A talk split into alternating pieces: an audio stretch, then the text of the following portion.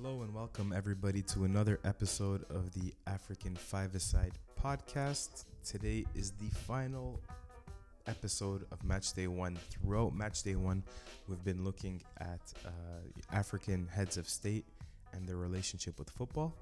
And uh, today is the final match day. So today is the day we're going to be profiling our final head of state, and we're going to have our five-a-side team. Um, and the next match day, match day two, will be a completely different topic. So thanks for sticking around. If you haven't seen the earlier episodes, please go check them out. And once again, this podcast and everything on this channel is brought to you by the good folks over at www.africasacountry.com. If you haven't checked that out yet, please do because we have some really, really great content coming out uh, ahead of the African Cup of Nations. We will be in the Ivory Coast for the African Cup of Nations. Uh, and I really think that the kind of coverage that you're going to get there is unique. You're not going to find it uh, anywhere else. So, without further ado, let's introduce the final member of our five-a-side squad for match day one, and that is Zambia's Kenneth Kaunda.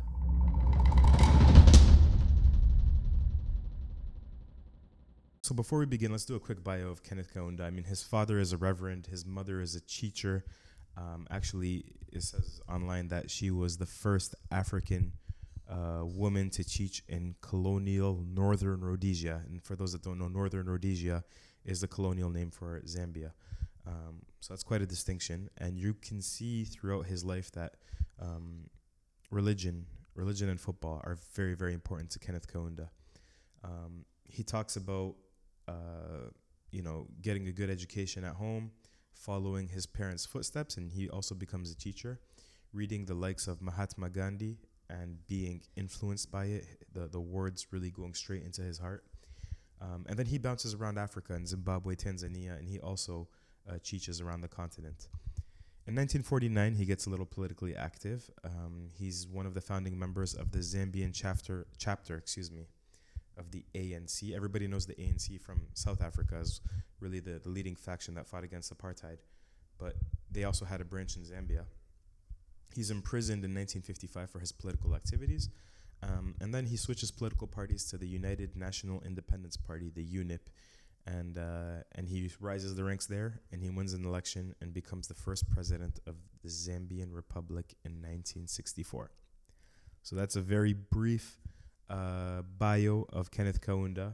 And now that we've got that out of the way, let's check out how football was influential for him, how he loved football, and how he instituted uh, different reforms to try and spur on the development of football in Zambia.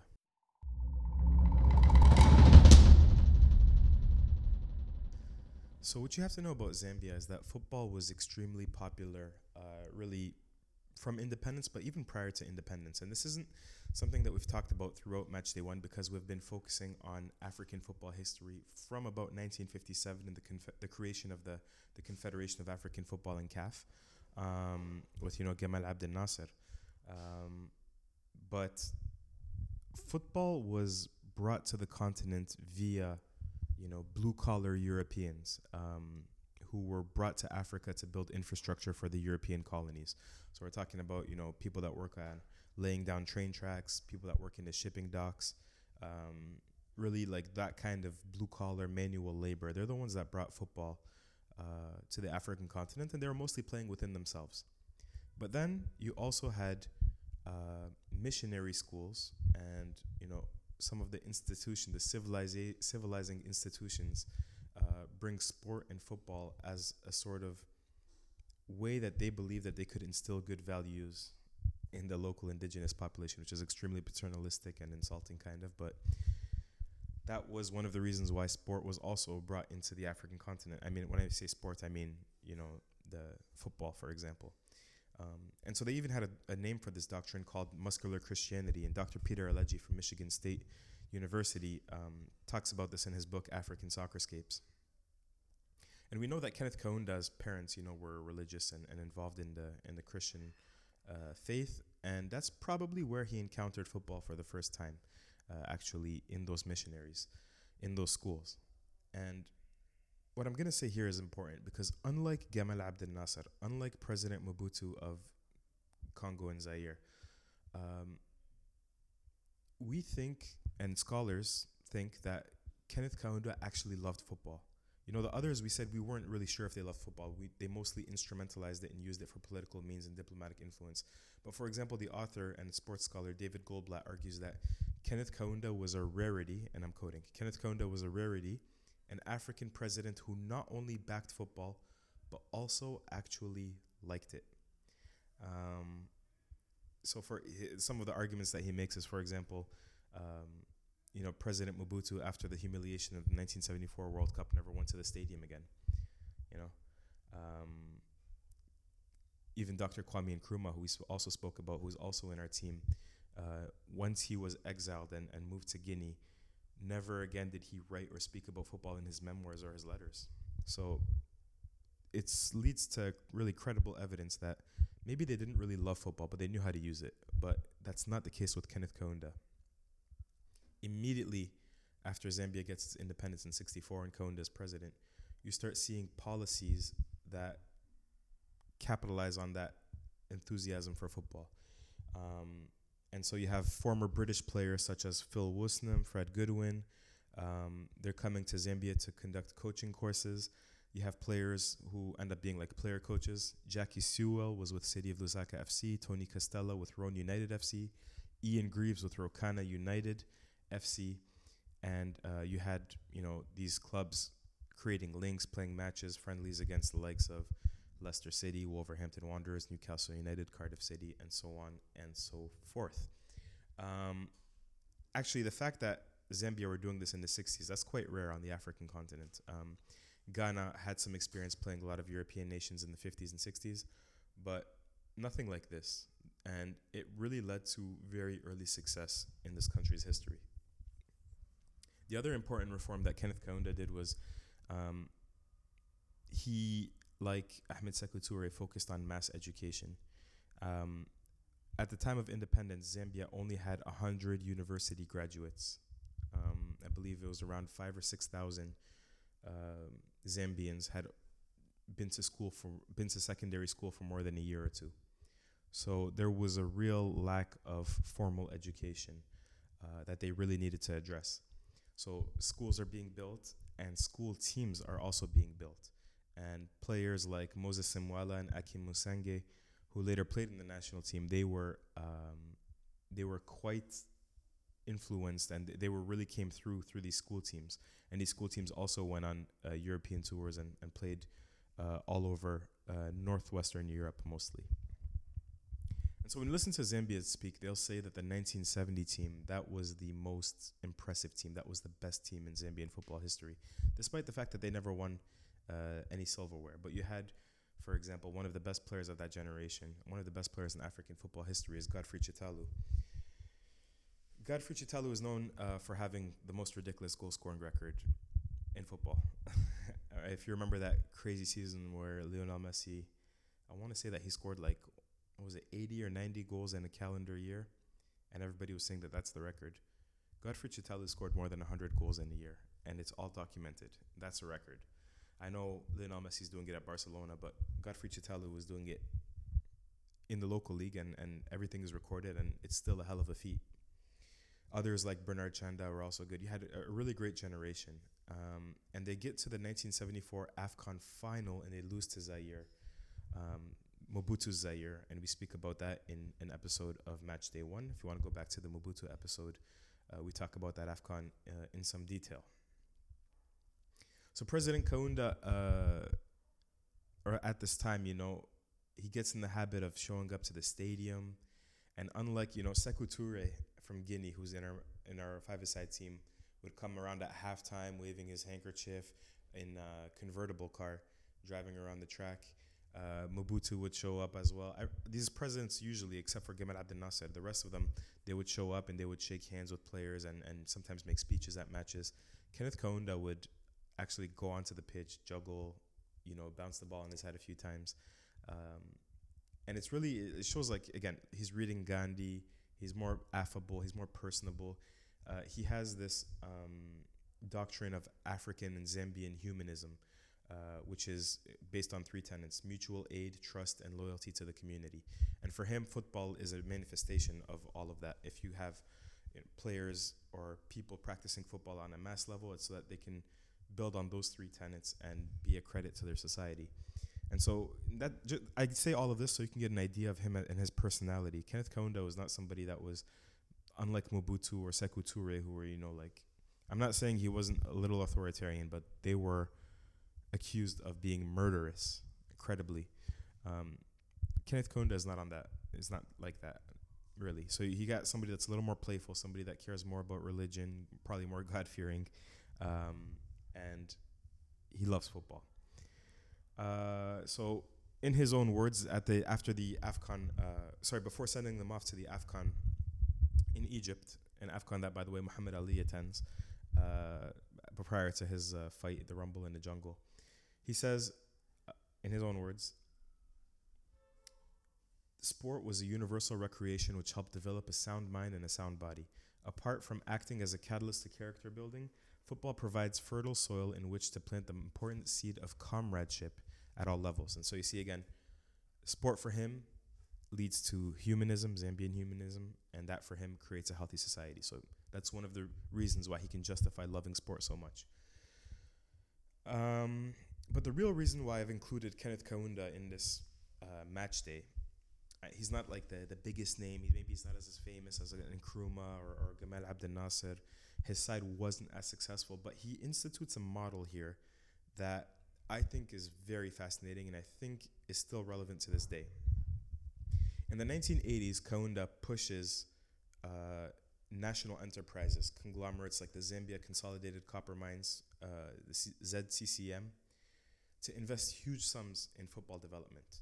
And what you have is basically companies, even companies like BP or Shell, who are there usually to exploit the mines uh, in the copper belt and in, in the, the north of Zambia.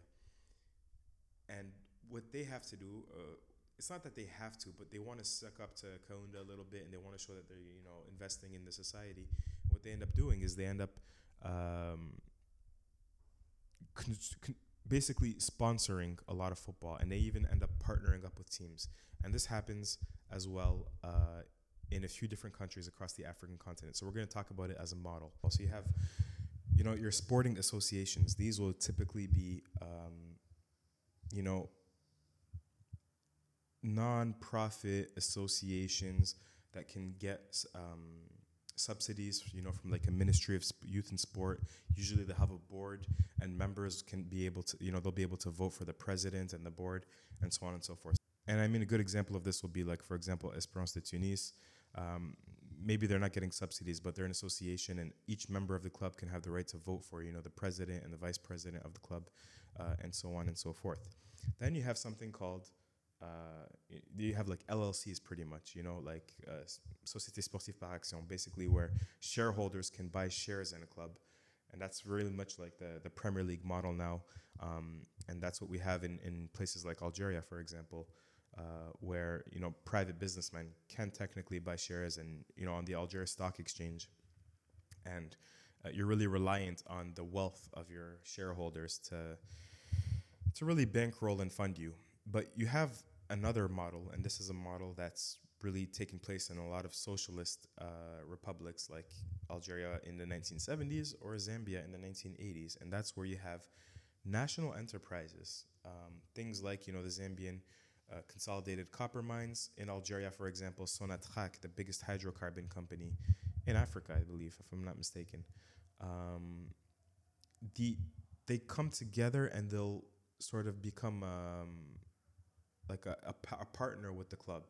So, for example, Sonatrach owns MC of Algiers, um, and you have you know like clubs like uh, Nkana Red Devils, Power Dynamos. These are all you know uh, enterprises that have partnered up with uh, football clubs. Why is that important? Like, i i- especially in, in the heydays of the social of these, excuse me. Why is that important? You know, in the heydays of these like socialist republics, what you had was players ended up being employees. So, for example, uh, talk about GS Kabylie in Algeria, who won two Champions League titles in 1981 and 1990. Uh, when I spoke to the players then, they told me like, you know, we would go to work in the morning in a factory for like three, four hours, and then in the afternoon we would go train. And they didn't mind it so much because when the playing career was over, they were they were trained in something. They had a job waiting for them, you know. And even the salaries, the salaries were like um, set completely set on seniority and how long you worked there and everything. It had nothing to do with your skill on the pitch or the the personality that you had. And so as a result, the clubs were better structured. They were safer and more secure economically. Um, although although they were not professional in the sense of the word as we see it nowadays, uh, you know, like in the Premier League, uh, and they were not really money making machines as clubs can be nowadays. And so these parastatal conglomerates, um, that's why I kind of wanted to throw Kenneth Kaunda in there, and I wanted to talk about it as a model and explore it as a model. Is there a future for it? I actually believe there is. Again, I'm going to talk about Algeria because I know it best.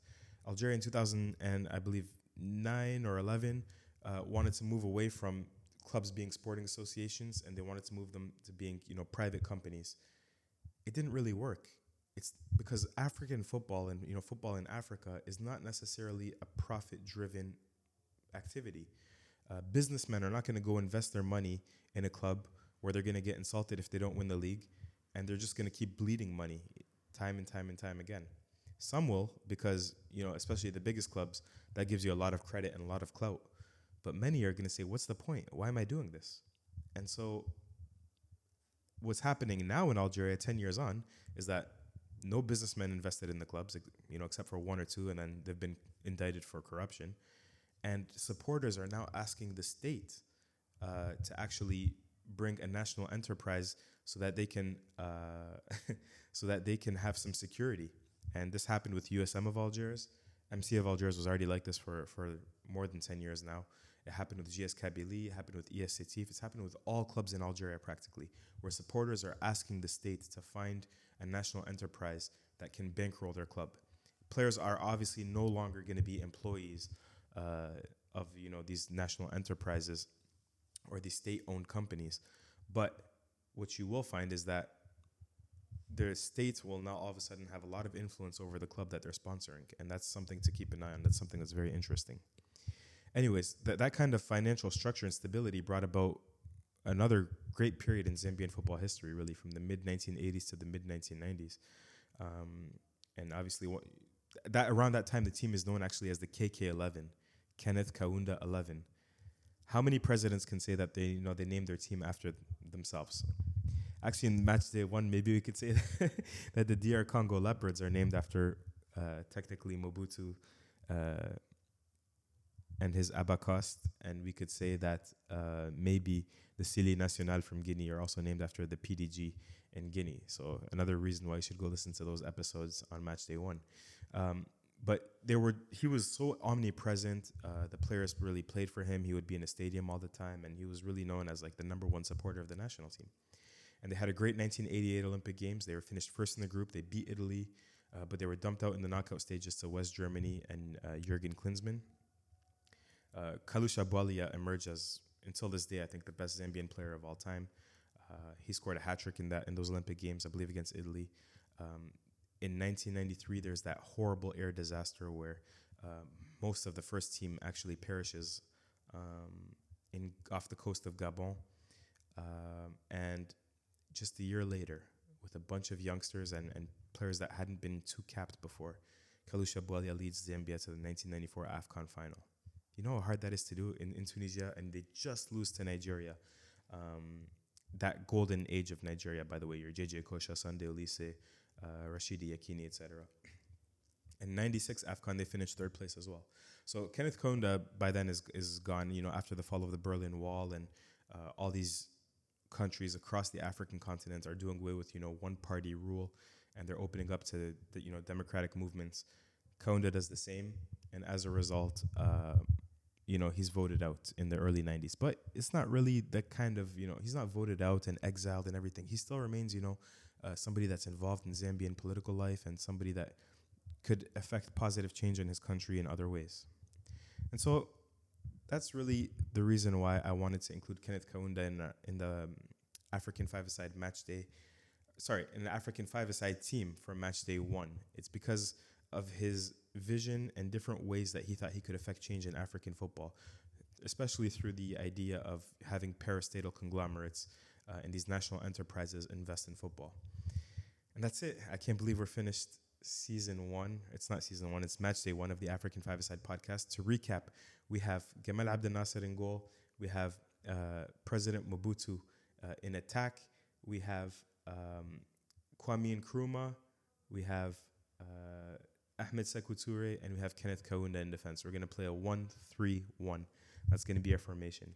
So I, I really hope you all enjoyed and appreciated uh, Match Day One of the African Five Side podcast. If you haven't listened to the previous episodes, please go do and um, go do that, and, and I think you'll enjoy it. And uh, as you can see or or maybe hear, we're making some changes. This podcast is going to start incrementally getting a little bit better, and and it's going to be produced with higher quality both on the audio and visual side of it. And uh, and yeah, just keep it locked, keep it posted because we're going to start match day soon, as early as next week. And yeah, AFCON coverage is really going to start ramping up. So thanks for listening. Really appreciate all of you. Uh, subscribe if you haven't. Leave uh, a five star review. Leave a comment. Uh, it's always appreciated, and I try to respond to everybody. And uh, thank you. And we'll speak to you in a few days for the African Football Roundup. Peace.